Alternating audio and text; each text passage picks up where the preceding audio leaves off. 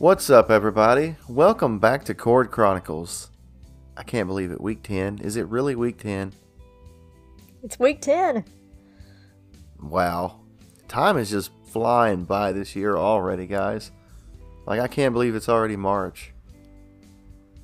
I was just thinking to myself the other day, I realized it's almost my birth, you know, my birthday will be here, what, next month. So, I'm getting, Another year older. yeah, I'm getting old. Uh, not getting old. I'm already old, but getting even older. I guess we all are, though. What? That's that's a a good good uh, compared to the alternative, though, right? I guess so. That's what they say. I guess. I don't know. That's the rumor. You know, this is a good week for music. I'm gonna start by saying that. like my Jeff's just jamming segment, the album that I'm going to talk about is really exciting. I strongly recommend everyone check out the album that I'm going to be talking about and the band because I don't think you'll be disappointed in that. As well as a couple of the albums that we're going to talk about this week. But yeah, it's been it's been a better week than last week. I will say that. I hope everyone out there listening has had you know a little bit better week because I think hopefully the frost and all that crap is behind us, and hopefully we won't have any more floods come upon us all of a sudden. I guess we'll see about that. But hopefully everyone's getting their taxes done and they're going to get a good refund. So, fingers crossed. the stimulus should be coming anytime, you know. So maybe so we'll get some help, guys. So Money. money. Oh, sorry. Money, money. That was later in the 70s. Never Yeah, mind. money, money, money, money, money. no, but we're not here to talk about money. We're here to talk about music, which is as good as money sometimes. Sometimes. now, the first album we're going to talk about, though, it came out 50 years ago. Peek behind the curtain. As of the we're recording this. So this was March 8th, 1971.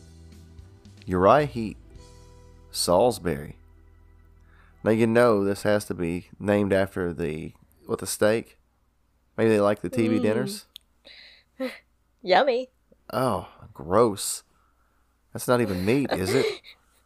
Ah, you were always too picky. I don't even think that's really meat, is it? I mean, that's one step above shoe leather. You've just never had my Salisbury steak, that's all. It's like eating a sponge. nah, but actually, I'm sure what this is from Salisbury in England, the region of England, because Uriah Heep, British band. I keep wanting to spell their last name, like the Heap part of it, H E A P. I just, I don't know why. I mean, I guess because that's how I usually see heap, but I just keep on wanting to spell it like that. I know how to spell Uriah, but I just kept misspelling it. That's funny because my phone auto corrected it to Irish sheep when I was taking notes. Irish heap. That sounds like a uh, like a prog, an Irish prog folk band. we we might have that. Who knows? I guess we'll have to see about that. But Salisbury is their second album. Now, did we have we had their first album also? I believe. Yeah, we did. Yeah, and it was okay, but I think it was what was very very heavy, very humble. Yeah, Yeah, I think we were both a little underwhelmed by it, though, if I remember correctly. Yeah, and I don't have the scores. That was from 1970, so I don't have those scores right in front of me. Sorry, I'm just unprepared. We're just so unprofessional, guys. but this is considered heavy metal. This is early heavy metal. A lot of prog in this, prog rock, I would say. And from the from the very first song on this, uh, well, I'm I'm gonna first I'm gonna go ahead and talk about the members of the band because good or bad, good or bad, they can do some falsetto. Would you, would you say that? Um, yeah, you might say that. Well, you have David Byron. He's lead vocals, except a couple songs. Ken Hensley, slide and acoustic guitar, organ, piano, harpsichord, vibraphone, mellotron, and he does some vocals and lead vocals on those other two songs. So basically, Ken Hensley is a musical genius. We'll go ahead and say that. Whether or not I I like him, his his vocals, I will say that being able to play that many instruments, my goodness. Then you have Mick Box. He's um, lead and acoustic guitar. So I guess a little bit of electric and, and acoustic in there, which there is. He does some vocal background. Uh, you have Paul Newton, which is your bass guitarist and vocals, and then finally Ken, uh, what Keith Baker. I almost called him Ken Baker, but Keith Baker's on drums, and he he doesn't provide any vocals, so I guess no falsetto from Keith. But now it's funny that I just keep harping on the the falsetto thing because from the very start, if anyone out there is familiar with the early heavy metal where everyone's trying to hit those high notes that's what this uh, this album starts with if it, i mean i was already familiar with this song this is one of uriah heep's better known songs when you look them up on spotify this is one of the first songs you'll find and that song is bird of prey and it's it's it's almost funny because just the falsetto there. I don't I don't I'm not gonna spoil it. Everyone needs to go listen to it because it's kind of funny, but it actually kind of rocks. Honestly, I I, I kind of like it, but it, the falsetto it does remind you of birds, though. I'll give you that. So now I don't care for the slower songs on this album, though. That's what drags it down for me. I believe, um, I believe, I'm, I'm trying to remember. I believe it's the second song, maybe the third. It just is a very slow, it, it just drags down, and I, I just did, did not care for it. I think it's the park. Yeah, it just, it wasn't for me at all. But I did like Time to Live. I, I, I liked it, and I, I liked Lady in Black. I thought it was okay it's just a, it's a, it's like a tale of of two albums almost. The songs that are really good on this, I think are really good. And the songs that are just I don't like, I just despise them. so I also like High Priestess. It's on side 2. Salisbury, even for me it was too long.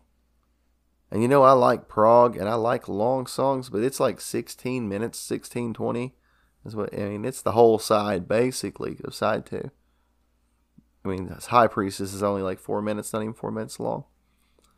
But this album, like I said, it's a it's a tale of it's a tale of songs that I really like, and I see promise, and then it's just and then I'm like, oh, I hope they don't go in this direction. So I, I don't know. What did you think about it though? Well, the first thing that I wanted to mention, um, there are two different track lists for this song for this album. I don't know if you noticed that. The one on Spotify, I listened to, but I also listened to the other one because there's a UK version and a US version. I found that on Wikipedia. They're mostly the same, but the US one doesn't actually have Bird of Prey on it. It has Simon the Bullet Freak instead and the songs are in a little different order. But I actually really liked the song The Park because I thought it was surprisingly relaxing, which you don't get in hard rock very much. So for me, it didn't drag it down. It was just a unique and pleasant um, change. But another contrast. You know, you said that you enjoyed Time to Live. I like that one too. I thought it had a really good hard rock guitar riff, and I really liked his scream in that song. So those are the only two that really stood out. You know, the one that was different, Simon the Bullet Freak, was very forgettable. I think that the UK version is the better of the two versions. And the only other note that I have on it, um, the title track, Salisbury, way too long. Too much of the same thing over and over again, so I did have to skip through parts of that one. You know, I'm going to say something funny about that too. It's one of the singles that was released. I can't believe that. I can I am Yeah. like I've never seen a 16 minute song be a single like released. Well, the other singles, Lady in Black and High Priestess, and the other the side B to that one was Time to Live. And I think I'm I've I think I'm familiar already with High Priestess. I believe the, that riff was familiar to me in it, but maybe not because we you know we listen to so much music. Some of it sounds similar sometimes. But this album, it honestly didn't sound that similar to most of the other stuff that we've been listening to. I will give it that. It is heavy metal. It it's that early early heavy metal. And for me, it's not outstanding, but it's not bad either. And the production was pretty good too. I wound up giving it three and a half stars. I wanted to give it four, but it just doesn't reach that for me. Not quite. Some of the songs, I like. I really enjoyed "Bird of Prey" and stuff, and and uh, "What Time to Live," I believe, and uh, "What High Priestess." Those those three songs are. I don't want to say they're five star, but they probably are four star songs for me. But as a whole, I say this one's probably three and a half. But what do you think about it? We're in agreement on this one. I gave it three and a half as well. I felt like there just wasn't really a standout song. It was all fair to good, but nothing really stood out. And oh, MG, oh, goodness. The next album we're getting ready to talk about, I already know it was going to be good going into it because this is an artist I'm very familiar with. And I knew he was going to start going a little more for the edge. I say he because this is actually a, a band as a whole, but I'm talking Kind of. yeah, I'm talking about Alice Cooper. Now, the album, actually, though, we're getting ready to talk about, came out March 9th of 71, and it's Love It to Death. I was already familiar with a little bit of this album. Not the whole thing, but definitely some of the songs. I'm going to say that. this is his third album. Now, I believe we had Easy Action. It was okay, but we could tell. But I think believe both of us. We could tell that he was headed, and we know we already know Alice Cooper anyway. But if, I didn't know who Alice Cooper was, going from this album or that album to this album, you can see growth as a band and as artists for sure. And I, I from what I could tell reading about it, the stage presence and everything as well started evolving then. And he, I mean, he was becoming Alice Cooper that we know and love now, even today. Because speaking of, Alice Cooper has a new album. I didn't know if you knew that. yeah, we talked about that when we listened to this one. Yep. Detroit Stories, I believe is the title.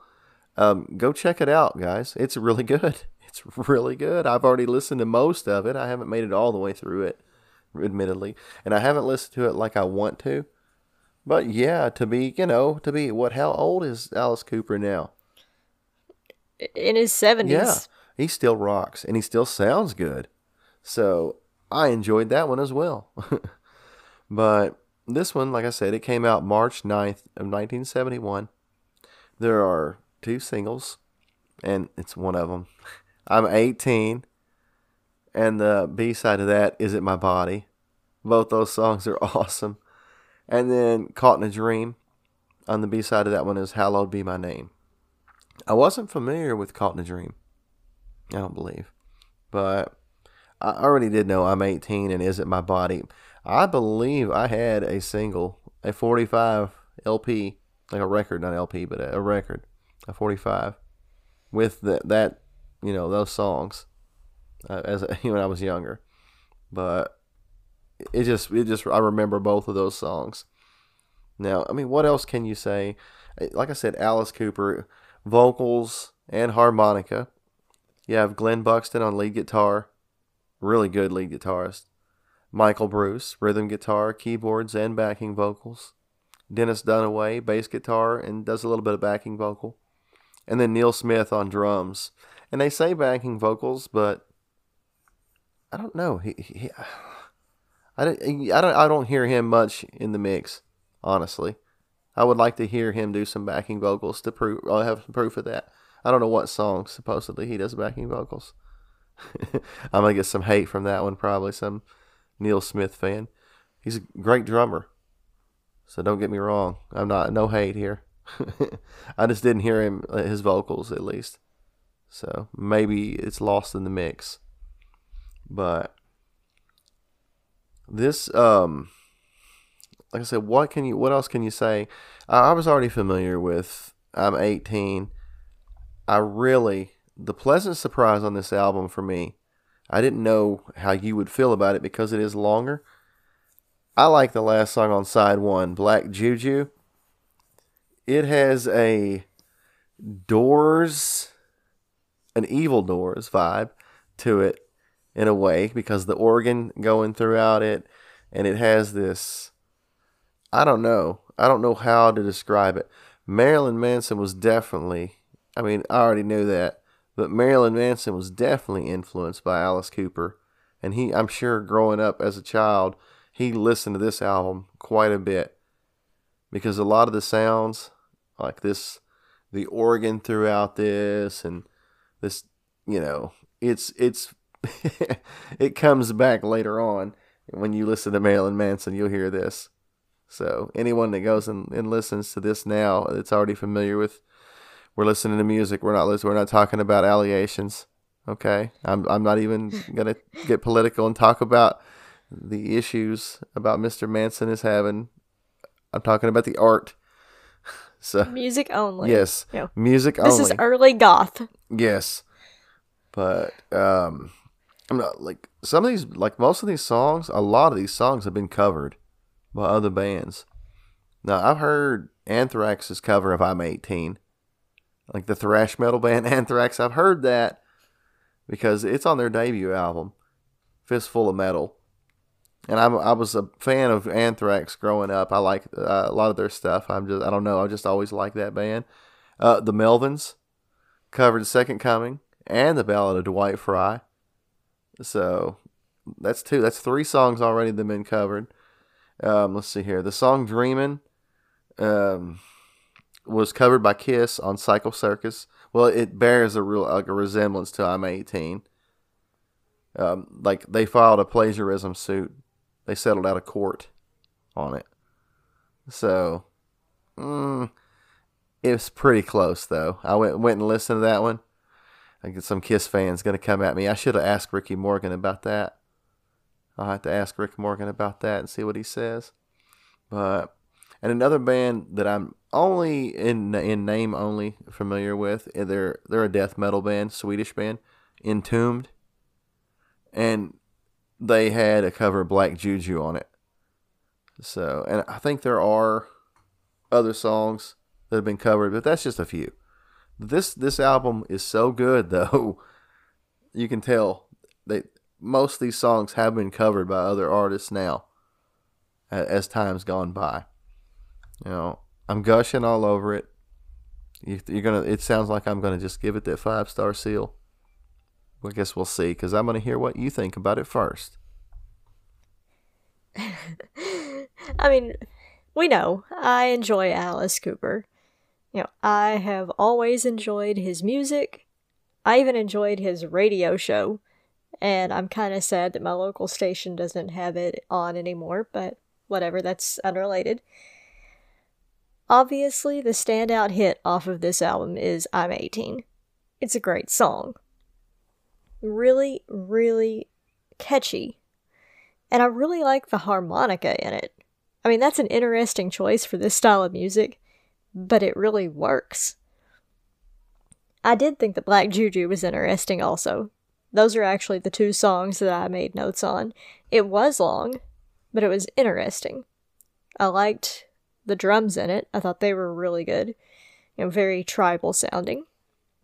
And I think it was keyboard, but I noticed it sounded like retro video game music, like arcade or NES era, which of course would have come later than this song, but that's just what it sounded like. I could imagine, you know, an NES game playing with the keyboard from that song as the soundtrack for that game.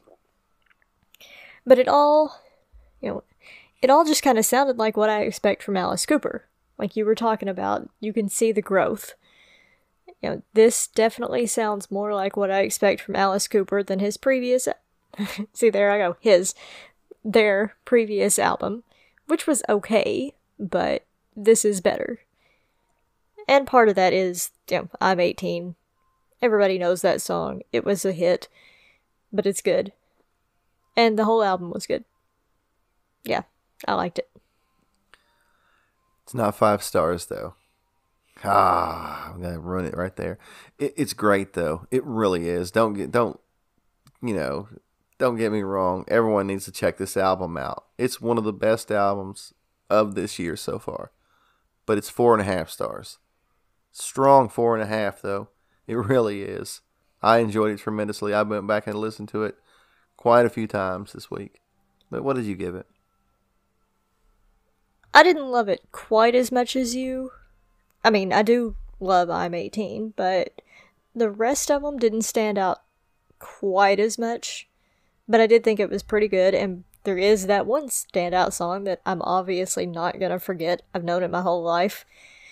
So, you know, one song doesn't sound like much, but when you consider the sheer quantity of stuff that we listen to, it's really good to have even one song that I'm gonna remember forever. So I gave it, you know, my my normal four stars, but consider four stars out of all the stuff that we listen to is really good. Oh yeah, I'm really excited to hear the next album from Alice Cooper. So Me too. it's one I'm already familiar with. But yeah, this one so I mean, combined, we still give it four and a quarter stars. So, I mean, everyone needs to definitely check this out. I mean, I think everyone needs to check out Uriah Heep as well.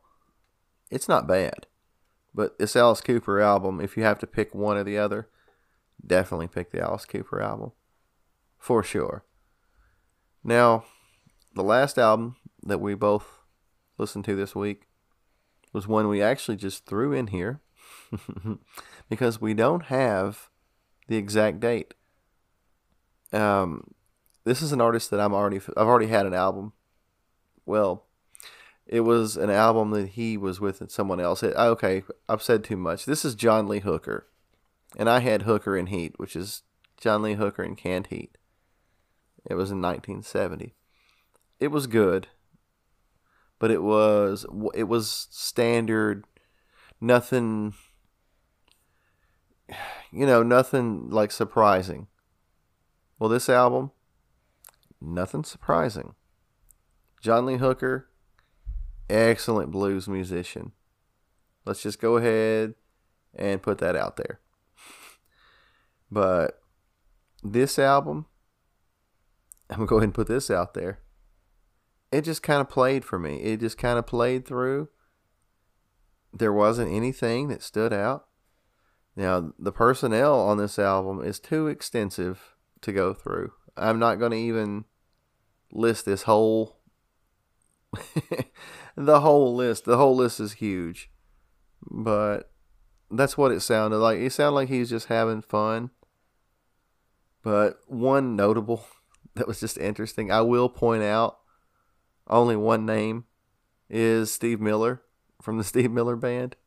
He plays guitar on a lot of the songs. You know, he plays back background guitar in the studio. So I mean, you wouldn't know though, honestly. You can't tell. No. It's just John Lee Hooker doing singing and playing guitar, and he wrote all the the songs. But like, I feel bad because I was so underwhelmed by this album. It's not bad. It's it's just not I don't know. It it just like I don't have much I can say about it because it was kind of boring. And I like blues. And this, you know, this is my favorite style of music. So I, but I, I guess maybe I expected more from it because it's John Lee Hooker. But John Lee Hooker has a ton of albums. So this is an example of quantity, not quality, for me. But uh, before I give my stars, I'm going to turn it over to you and see what you thought about it. Well, I think it's pretty well established that I like blues as well. This was my first John Lee Hooker album of the show. I've heard some of his songs, but it's the first one I've listened to, Four Chord Chronicles. And I thought it was good. I think I might have liked it a little better than you. It wasn't like blow you out of the water good, but it was good. I mean, it's you know, blues music, well done by a talented musician, or as you said, several talented musicians.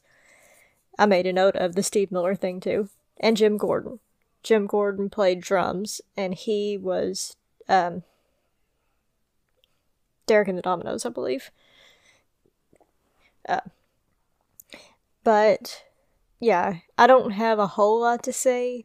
I thought it was good. I didn't think that there were any standout hits, but I did think the whole thing was at a f- relatively high level of talent. I did feel like most of the songs were longer than they needed to be. The only one that I have a specific note about is the song I Got a Good'n. That's because it really reminded me of the song LaGrange by ZZ Top. You know, that, just that LaGrange riff. There was something in I Got a Good'n that made me think of that. Of course, LaGrange came after that. So I don't know if they were inspired by John Lee Hooker or if it was just a coincidence, but that's what it made me think of. Hmm. But that's really all I have to say about it. No, they were definitely inspired by John Lee Hooker.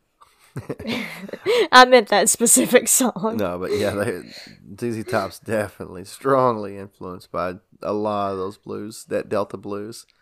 Um, like I said, I, like I really like blues music. Is probably if I had to pick one, blues might be my favorite. That or prog, like prog rock. But this album for me, like like I said, John Lee Hooker has a lot of albums.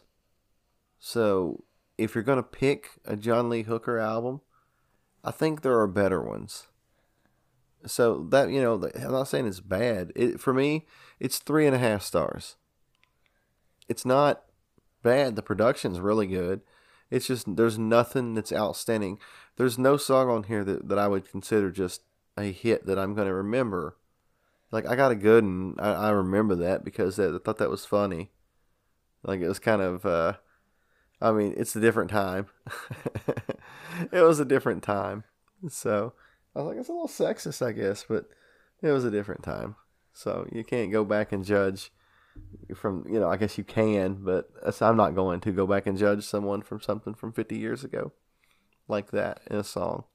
So, but, um, like I said, three and a half stars. It's just, it's not outstanding to me, but it's not bad either. But you know, what did you give it? Well, like I said, I think I liked it a little more than you did, and that may be because it was my first experience with John Lee Hooker on the show. But I agree, there were no songs that really stood out that I'm gonna go back and listen to just that song.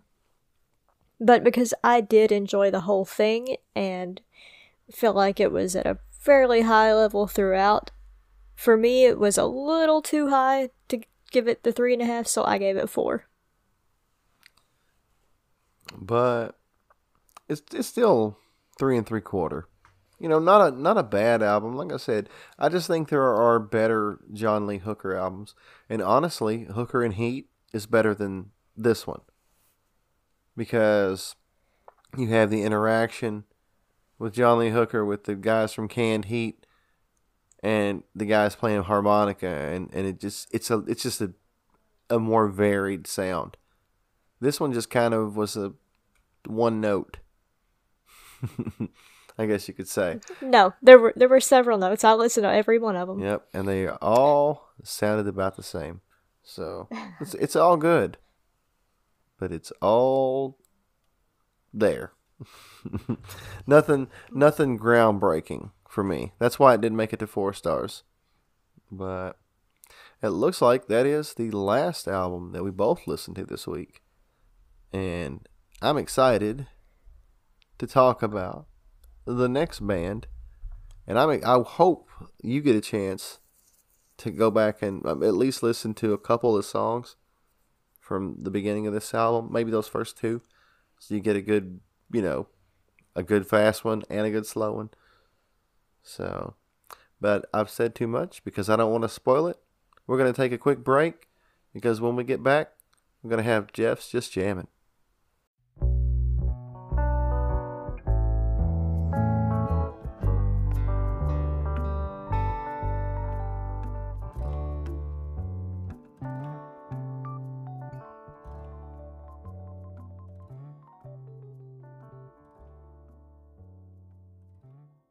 What's up, everybody? Welcome back to Jeff's Just Jammin', and I hope everyone out there is having an awesome day. My day's been pretty good as well. It's been especially good because of the album that I'm getting ready to talk about. Now, I know I've had a lot of good albums on Jeff's Just Jammin'. I haven't had very many bad ones. I've been really lucky. And a couple times, I've had bands that I've had no knowledge of, and it's turned out to be one of the best albums that I've had overall since we've started this. And this week is an example of that. The artist I'm going to talk about is someone that I had never heard of before, no knowledge. I was familiar with uh, the bands maybe associated, uh, and one band associated with this band, or one of the members actually, later on but I'm getting ahead of myself. The band that I'm going to talk about today is Patto, P A T T O. It's actually named after the lead singer, Mike Patto. And I'm just going to go ahead and talk about the individual artist in this band because I think every member needs to be highlighted. Every member of this band extremely talented. And I was only familiar with one of the artists associated with another band, actually. But anyway, like I said, you have Mike Patto as your lead singer. And Mike Patto later on became the lead singer of Spooky Tooth, which is a band that we've already covered, but with, I guess, this other singer. I'm interested to hear what Spooky Tooth becomes with Mike Patto because Mike Patto's voice it fits this music and I'm sure it will be great with Spooky Tooth as well. But Mike Patto is responsible mainly for your vocals. And next you have your he plays so many instruments.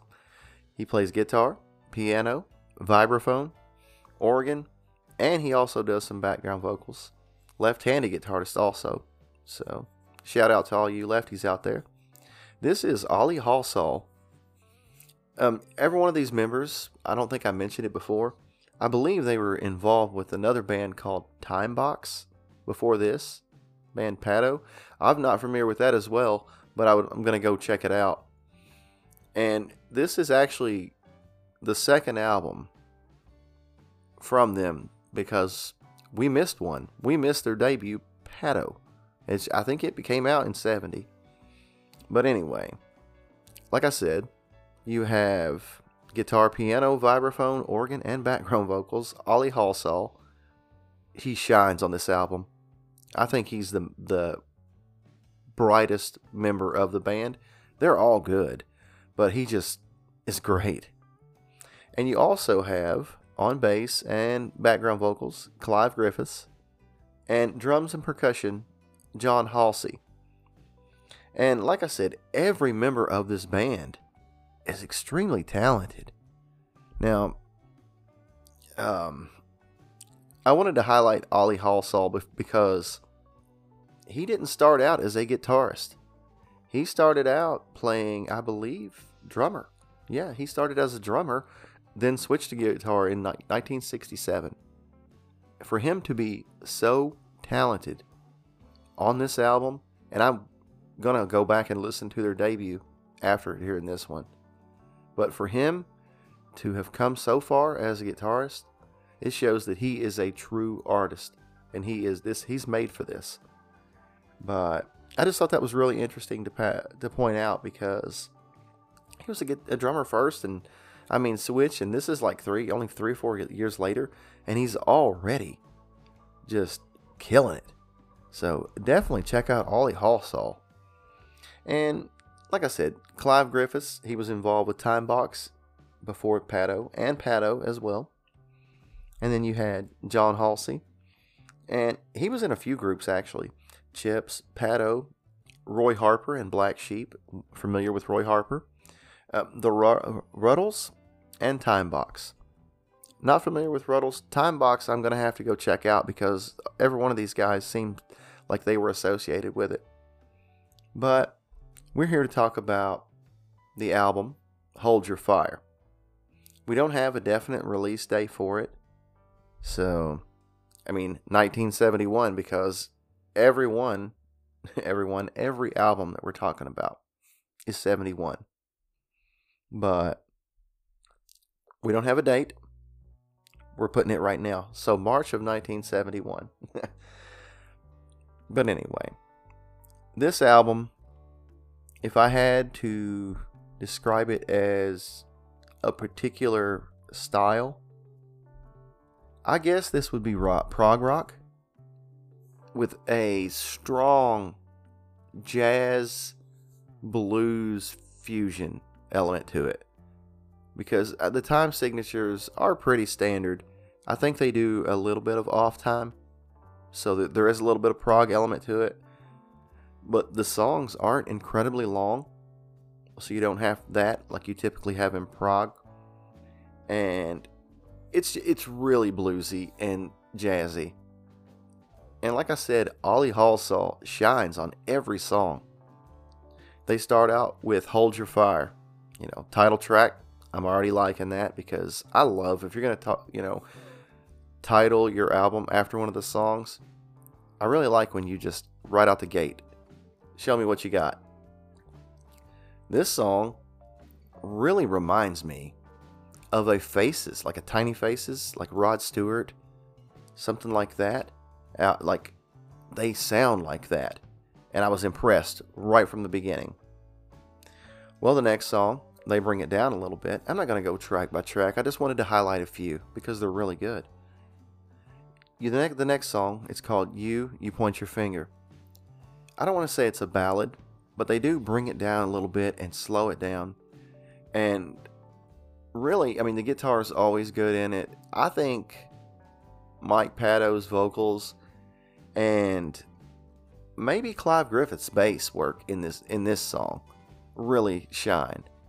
It's just there's a real nice bass groove in it. So I recommend everyone check out at least side one of this album. I think every song. I don't think there's a bad song. When you get into side two, it does get into more jazz elements and probably a little more prog leaning. But I was fine with it. I like prog anyway. But this is a classic to me, and I'm really excited to go back and listen to their debut Patto because from what I've heard, it is a little rawer than this one. So I'm excited to hear it. I mean, this is extremely polished, I will say that. It's really hard to find. There's not a Wikipedia page for this. I had to get my information from like Discogs and other, you know, just other sources, All Music. You know, I, I did a little bit of research because I was extremely interested. But this vinyl is one of them that's a little more expensive to to get. At like the lowest that I've seen it go for is around $80. Up the highest like $700. but that one was a very, very nice vinyl. The artwork is really interesting. You know, we don't rec- we don't um, we don't mention that enough. I don't believe because the artwork really goes into part of the whole package. So this one really cool. Just some interesting cartoon drawings. Just interesting. Probably a uh, an acid trip was involved or something, but who knows? I really like it though. But this one, I thought about giving it five stars, if I'm being honest with you. For my enjoyment, it was five stars. But overall, it's more four and a half. Because, like I said, the second side does fade a little bit into more of the jazz. These guys, I bet they're, I don't know for a fact, but I think they're probably accomplished jazz musicians also. It just seems like it because when when you get into side two, there's quite a bit of those elements shining. So, but if you're a fan of prog rock and you like bands like the Faces and you like Rod Stewart and stuff like that, then you're gonna love this. As we have someone driving by, I won't be able to edit that out, guys. Thanks. Woo! Burnt two gallons of gas. Maybe they like Patto as well. But, like I said, if you're a fan of bands from this era that were like Faces and with Rod Stewart and that style, you're going to love this. This is four and a half stars. That's Patto. Hold your fire. Don't sleep on this one. This one might be, this is definitely top three of Jeff's Just Jamming of all time. And this is right up there as far as albums that I've enjoyed from this year so far. So be sure to check it out. But I think we're going to take a quick break. And when we get back, Amy's going to be all alone.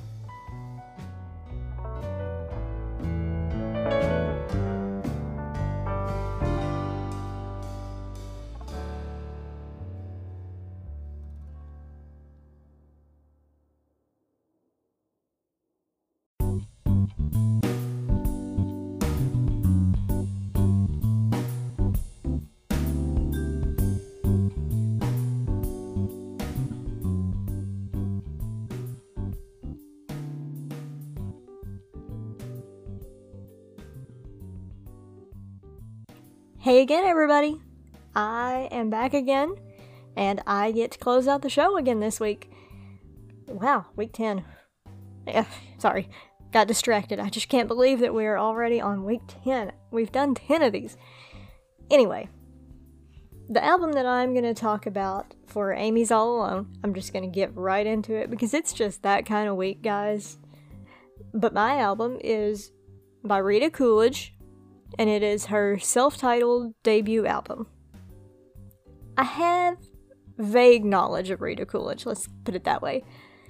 You know, I've heard her name, but she's one of those people who I know the name, but I can't actually name any of her work when I think of her.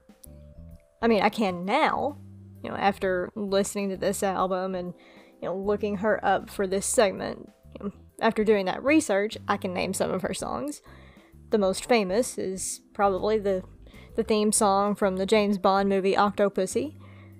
But before this, if you said what did Rita Coolidge sing, I wouldn't be able to name any of her stuff, but I would know her name. I would recognize it as an artist. Anyway, like I said, this was her debut album, and it does have a lot of covers in it, like a lot of debut albums do. You know, I'm not sure if they're all covers. That's not clear. Some of them definitely are, though. Crazy Love, which was made famous by Van Morrison, and Seven Bridges Road, I know as an Eagles song, they're both on here. It seems like Boris the cat wants to state his opinion again this week. I'm just to try to ignore him, but he is very insistent sometimes, so we'll see how that goes. Anyway, it seems like some of the songs may be original. I don't recognize the songwriters songwriters, but they do play on the album, but it's just not really clear. This album, by the way, does have its own Wikipedia page, and it is available on Spotify. I didn't check YouTube Music, but I assume it would be available on there as well. So if you want to listen to it, it should at least be fairly easy to access it. I did mention the songwriters playing on the album, and since I'm speaking of personnel, I do want to recognize some of the personnel on this album. In addition to the songwriter, Marc Benno is the one that comes to mind as a songwriter who played on the album. But there is a very impressive list of other personnel on here. So if you look on Wikipedia for this album, the personnel list is separated into each song because she worked with so many different people for this. I'm just to name some of them that I know we've discussed in past reviews on this show. And I'm not to separate it by song, I'm just to make a list. Leon Russell on piano and organ, Clarence White of the Byrds, and Stephen Stills on guitar, Ry Cooder on bottleneck guitar, Chris Ethridge of the Flying Burrito Brothers on bass, Booker T. Jones on bass, piano, and organ, and he also did arrangements of strings and horns for the album. There are other names that you might recognize if you look on the personnel list, but those are just a few of the biggest, most recognizable names that I noticed. So, yeah, those are some pretty big, well known people and pretty successful.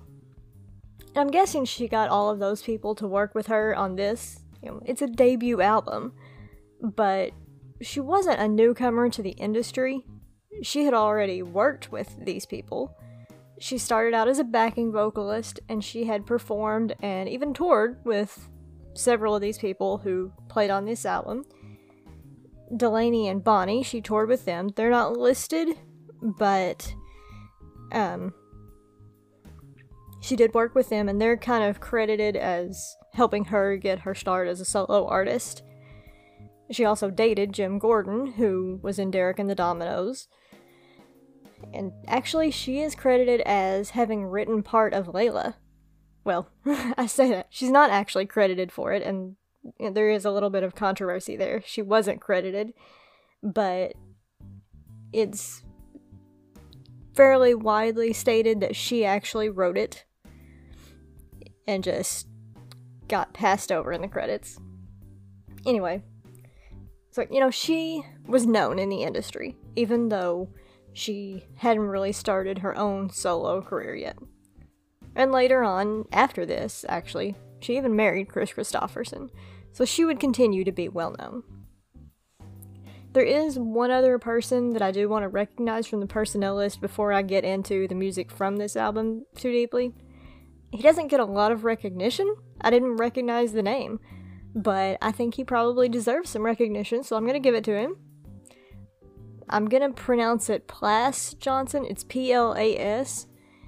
There was a link to a wiki page of his own, so because I didn't recognize the name, I clicked on it out of curiosity to find out who he was.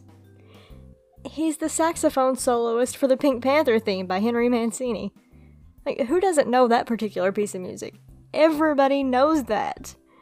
So, I just thought, you know, he deserved some recognition. I wouldn't have known his name if I hadn't clicked, so I'm glad that I did. And he plays saxophone on this album as well. Tenor and alto, I believe. I didn't write that down, but I think it's those two. As for the music on the album, my first impression was about her voice. It's a little deeper than I expected, so I was surprised. I mean, she's not Barry White. it's not that deep. But it is similar to how, like, Cher's voice is lower than a lot of other female singers. You know, Rita Coolidge's voice is just a little bit lower than a lot of female. And I like it. I like her voice. I think it's really pretty. The music itself was a little boring though. Like, there are some good songs, and she does a pretty good job on the covers that are on here. but they are covers. I did particularly like Crazy Love. I thought she did a really good job on that one. But none of the songs really stand out as something that I'm to need to come back to. You know, I don't have any doubt that she has the talent and capability to record songs that I will want to listen to over and over again. And I'm excited to see what she comes up with in, I'm to say the future, even though, you know, not so much the future now. Although, if she does come out with stuff in the future, I would be interested. but I'm interested and excited to see what she put out later in the 70s and 80s and you know, even in the 90s and 2000s if she released anything. And I think she did. It's just that none of that interesting work shows up on this particular album. This one was a three and a half star album for me. It sounds good, and it does, it does sound good. It just wasn't particularly interesting or exciting. So, that is Rita Coolidge. Rita Coolidge. Just what I think, but as always, don't forget to send us a message or leave us a comment on our Instagram or Facebook page. We want to hear your thoughts too. Let me know. Do you agree with me? Or my brother for this album or any of the other ones that we discussed this week? Let us know. And I will close out this week's episode the same way we always do. Take care of yourself. Wear your mask. Stay away from people. Get the vaccine if you can. I got mine last week. It wasn't terrible, and it is so worth it. You know, it's just, it's a good thing to do to keep everybody safe. But I don't want to get too much on my soapbox. I'm supposed to be ending the show. Sorry. no, take care of yourself, be nice, and have a great week.